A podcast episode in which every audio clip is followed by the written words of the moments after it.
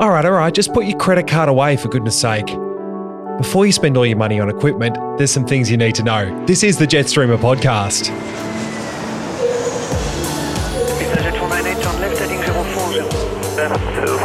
Ladies and gentlemen, we ask that you please take your seats at this time. Go on modulation all four and keying with a go. Welcome to the greatest show on earth. helping you get the most out of your podcasting journey. Welcome to the Jetstreamer podcast. That's right, ladies and gentlemen, this is the Jetstreamer podcast. Chris Plumridge with you once again for our third edition. And we're finally getting down to brass tacks about starting a podcast and what you're going to need. Today's episode is all about equipment. There's microphones, there's stuff for getting your microphones into your computer, and also there's why you should invest in good equipment in the first place. So let's get started.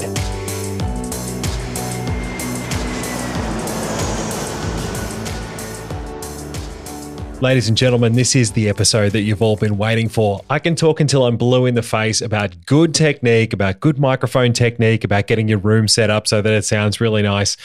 But let's face it, gear is sexy, equipment is sexy, and it's shiny and it's awesome. And sometimes you gotta just get the cash out and spend the money. So that's what we're to talk about today. We're to talk about equipment. We're to talk about getting you on your podcasting journey. I'm not to tell you about what to buy, although I will probably leave some suggestions in the show notes if you want to go and have a look. But firstly, I'm not to tell you what to buy because nobody's paying me. Uh, and secondly, I'm not to tell you what to buy because I think you should make that decision for yourself. So instead, we're going to tell you what to look for, and then you can go and you can spend as much money as you like on really good podcast equipment so you can sound awesome. But firstly, I want to talk about why you might choose to invest in podcast equipment in the first place because I've had some people come up to me and say, Oh, do you know what? I just use my iPhone headphones or I just use my AirPods or something like that. It goes straight into my phone. There's a recording app on my phone and that's done. And that's fine. And you know what? That might actually be a good solution if you want to start off, play around with some stuff, just see if you might like podcasting in the first instance. But anytime you're going to get a little bit serious, or especially if your podcast is representing your business, then you're going to want to start investing in some really good gear. The first reason, and I think probably this reason gets overlooked more often than not, is because recording on good gear is easier. You can leave it set up if you uh, if you've got something plugged into your computer, and whenever you've got podcasting time or whenever you've got inspiration strikes, you can just hit record and away you go, as opposed to having to find your iPhone headphones and as opposed to trying to jump into an app and do all that sort of stuff. It's all there, it's ready to go, and it's good. The second reason is, as we've already discussed, people get really sensitive to being able to understand what you're talking about. And especially if you've got to compete with somebody's listening environment, which may be in the car, you know, their car stereo might not be so good, or they might have lots of road noise in their car, or maybe uh, mowing the lawn, for example. I will often have a podcast on. And so you're competing with the sound of the mower.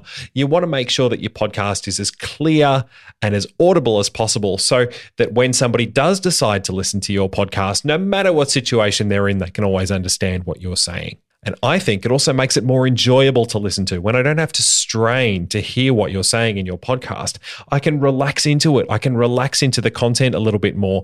And instead of thinking about what you just said, I can actually think about the meaning of what you just said. Third reason is because good equipment lasts longer. Having a really good quality microphone might set you back a little bit in the first instance, but also it's going to be tougher than anything that's sort of plasticky and not really made very well. It's going to sound better, but it's also going to last you a long time and then save you having to dive back into your wallet for the next time it breaks. And this is especially important if you plan on moving around while you are recording your podcast. So if you're a busy, uh, busy business person on the go, or if you like to travel and you still want to be able to record, you can take that equipment in your luggage and know it's not going to get banged up too badly. And when you come to rely on it, it's still going to work just fine. Finally, if you've got any guests on your podcast, so maybe you might have an interview based podcast where you interview some people in your industry. One of the things that turns people off really quickly is having really cheap equipment or sitting down and talking into the same microphone or having to pass a microphone back and forth between people. Not necessarily presenting you as a professional podcaster to your guests, and especially if you're meeting in person, when we can meet in person again, this being recorded in the height of COVID times, you'll be able to present really professionally to your guests who might be prospective clients or even prospective partners. So now that we've taken that step, we've decided that we wanted to go and invest in some new good podcasting gear. Well, what do we need? Obviously, the first thing we need to start with is a microphone. So we're going to talk about that next. This is the Jetstreamer podcast. So it's pretty obvious the first thing that we need in a podcast is a way of being able to hear your lovely voice. I say it time and time again 70% of a good microphone is how you use it. And in fact, last week's episode dealt with the most important piece of podcasting equipment, which, spoiler alert, if you haven't listened to it already, is the room. So go and listen to that episode and find out how to set your room up properly so that your microphone works its best. So now, the first thing you need to know about microphones is that there are two main types of microphones. And in that, there are two main subtypes of microphones. So let's go through them. Our first two main types are dynamic microphones and condenser microphones. You don't need to know anything about them more than that, really, apart from the fact that those are the two types. Dynamic is a little bit less sensitive, but a little bit more robust, and a condenser microphone is a little bit more sensitive. I would tend to advise people that unless you plan on doing things like voiceover work, get a dynamic microphone for podcasting. Most broadcast radio studios will use a dynamic microphone. They are more robust, they're tougher, and they're also a little bit more forgiving. So if your microphone technique is not that great, or if your room is not that great, they will sound a lot better than a condenser microphone. The second thing, the second factor that we look for when we're choosing a microphone is whether it's a USB microphone and it plugs into a USB port on your computer like your printer would, or whether it's an XLR microphone. Now, a USB microphone seems a lot easier and it's a lot more familiar because it basically just works like your printer would or like your mouse would on your computer. It's a self contained little microphone. You plug it into your computer using the USB port, and away you go. There are a couple of advantages to this, and there are a couple of drawbacks. The first advantage is that it's nice, neat, and self contained. A lot of those USB microphones also have a headphone jack on them. So once you plug them into your computer, you can plug your headphones straight into the microphone. Some of them have even got a volume control or a gain control on there as well. And away you go. They are fantastic for recording in coffee shops or in the hotel room or wherever. Nice and portable they're nice and easy. A couple of main drawbacks, though, for USB microphones. Firstly, if you are looking to do interviews, it is really complex to hook up more than one microphone to your computer. The computer can get a bit confused. It can get confused about which microphone is controlling what, and getting them to go into your recording software on your computer can be, honestly, a bit of a faff. Secondly, they don't sound as nice in my own personal opinion, as a trained audio engineer, they don't sound that nice. You might not care. And actually, they probably don't sound that much worse than a normal microphone once they go into a podcast and it all gets compressed into an MP3, then you're probably not going to notice. But if, you know, you want really high quality recordings, they don't sound as nice as an XLR mic. And finally, the other thing is if you plan on using it to go into a PA system in the future, or if you plan on using your microphone to go into especially a portable recorder, they won't. It needs a computer to be able to work. So if you don't want to lug around your laptop and you're looking for something a little bit more stealthy and self contained, then probably choose our second type of microphone, which is an XLR microphone. Now, if you do a quick Google search for an XLR plug, you'll see that it's got three pins on it and it is an analog microphone. So there's no bits and bytes going through this connector. It is purely just electrical current. And to a certain degree, that actually has its advantages. It's a little bit dumber in inverted commas than a USB microphone that's all digital, but it also means that it's a lot easier to troubleshoot and it's a lot more versatile. They do sound nicer. It is what your professional microphones will use that you find in a radio studio or that you find in a recording studio. They are also a little bit easier to troubleshoot and is a little bit easier to hook up more than one of them. The reason for that is because of one of our major drawbacks, though. You have to use them with a little box called an interface. Now, this interface is going to take the analog signal coming out of that XLR microphone and it has the USB plug on it and it is going to turn it into bits and bytes that your computer can understand. That does add a little bit of extra cost when you want to go and buy a analog XLR microphone, but it also does mean that it is easier to hook up more than one because most of those interface boxes come with multiple inputs. Additionally, what you can also do is if you're buying a portable recorder anyway, you can often use that in place of an interface. They often have a USB out on them, which you can plug straight into the computer. So if you've got something with an XLR input on your little portable recorder, you can actually use that as your interface instead and save yourself having to buy two things.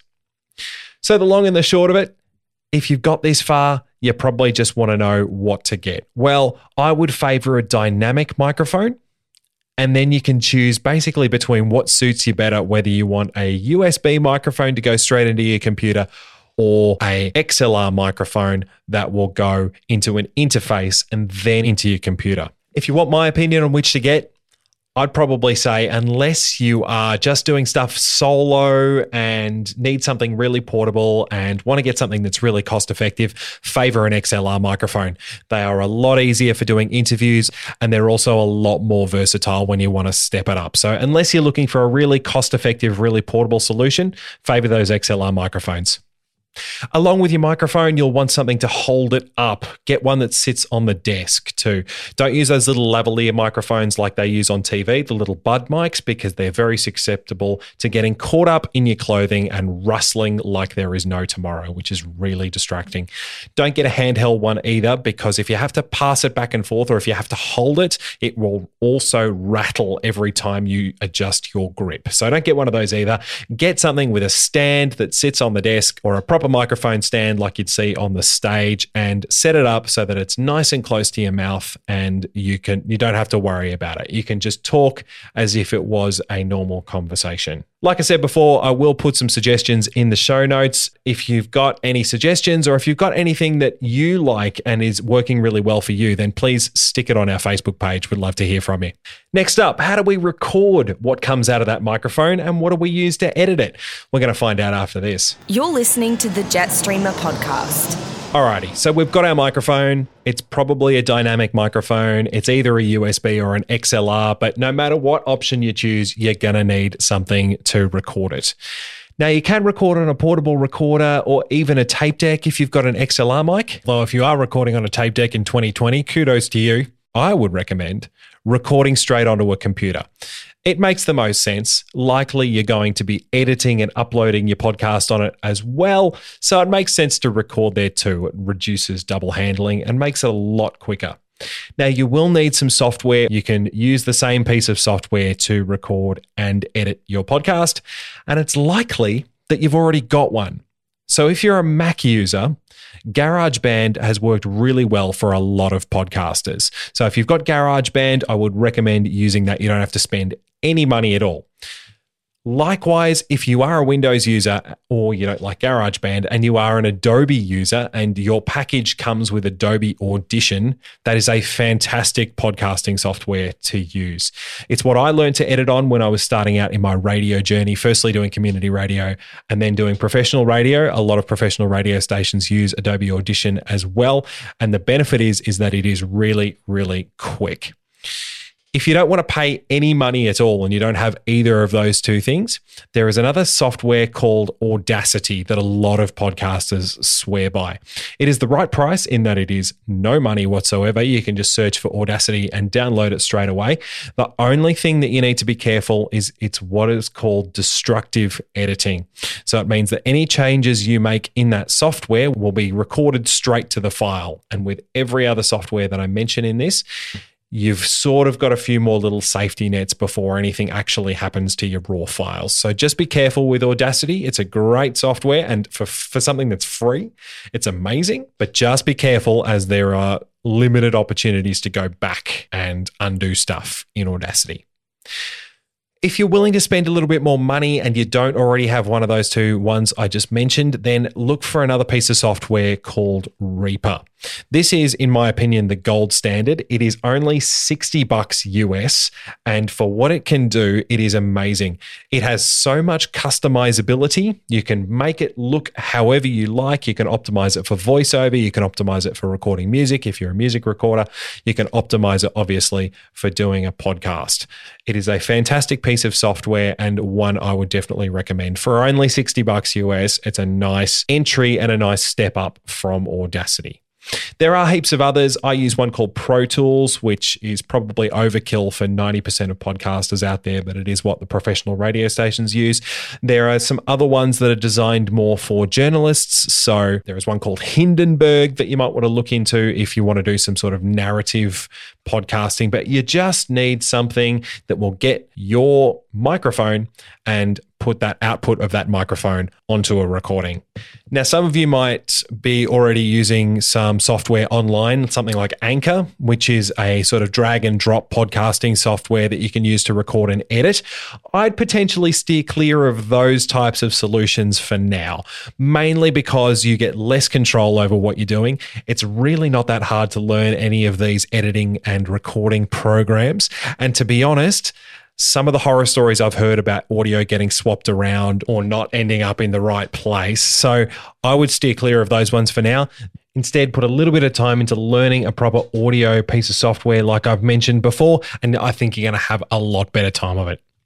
And you know what? That's pretty much it for starting a podcast. There's not too much that you need to buy in order to be able to get your podcast going and start recording really nice, really good quality audio. To recap, you need a microphone. You might need an interface if you get an XLR microphone. If you've got a USB microphone, you don't. And you need a piece of software on your computer to be able to record and edit. We're going to talk about all the other things that you need to do to start a podcast, including hosting in a later episode. But for now, just start playing around with your recording equipment, start getting a good sound out of it. And then once you've got the equipment sorted out, you'll be all ready to go to start concentrating on your next thing, which is starting to present your show. We're going to talk about that next week. But right now, I think it's time to wrap up. So, thank you once again for tuning into this week's edition of the Jetstreamer podcast. Remember, you can find us on all your favorite podcasting apps. And if you haven't subscribed yet, then please do. We'd love for you to stick around and become part of our podcasting community. Of course, remember, you can also find us on our social media jet.streamer on Instagram and Jetstreamer podcast on Facebook as well. We'd love to have your thoughts. And finally, as well, if you'd like more information, then please check the show notes as well. I'll have some recommendations and some extra resources in there about microphones and about recorders if you'd like to find those out. But thank you once again for joining us on this episode of the Jetstreamer podcast. It's been great having you with us once again, and we'll see you next week. If you liked the Jetstreamer podcast, then leave a review on iTunes. And remember to subscribe wherever you get your podcasts. For more from Jetstreamer, follow us on Facebook and Instagram or head to jetstreamer.com.au.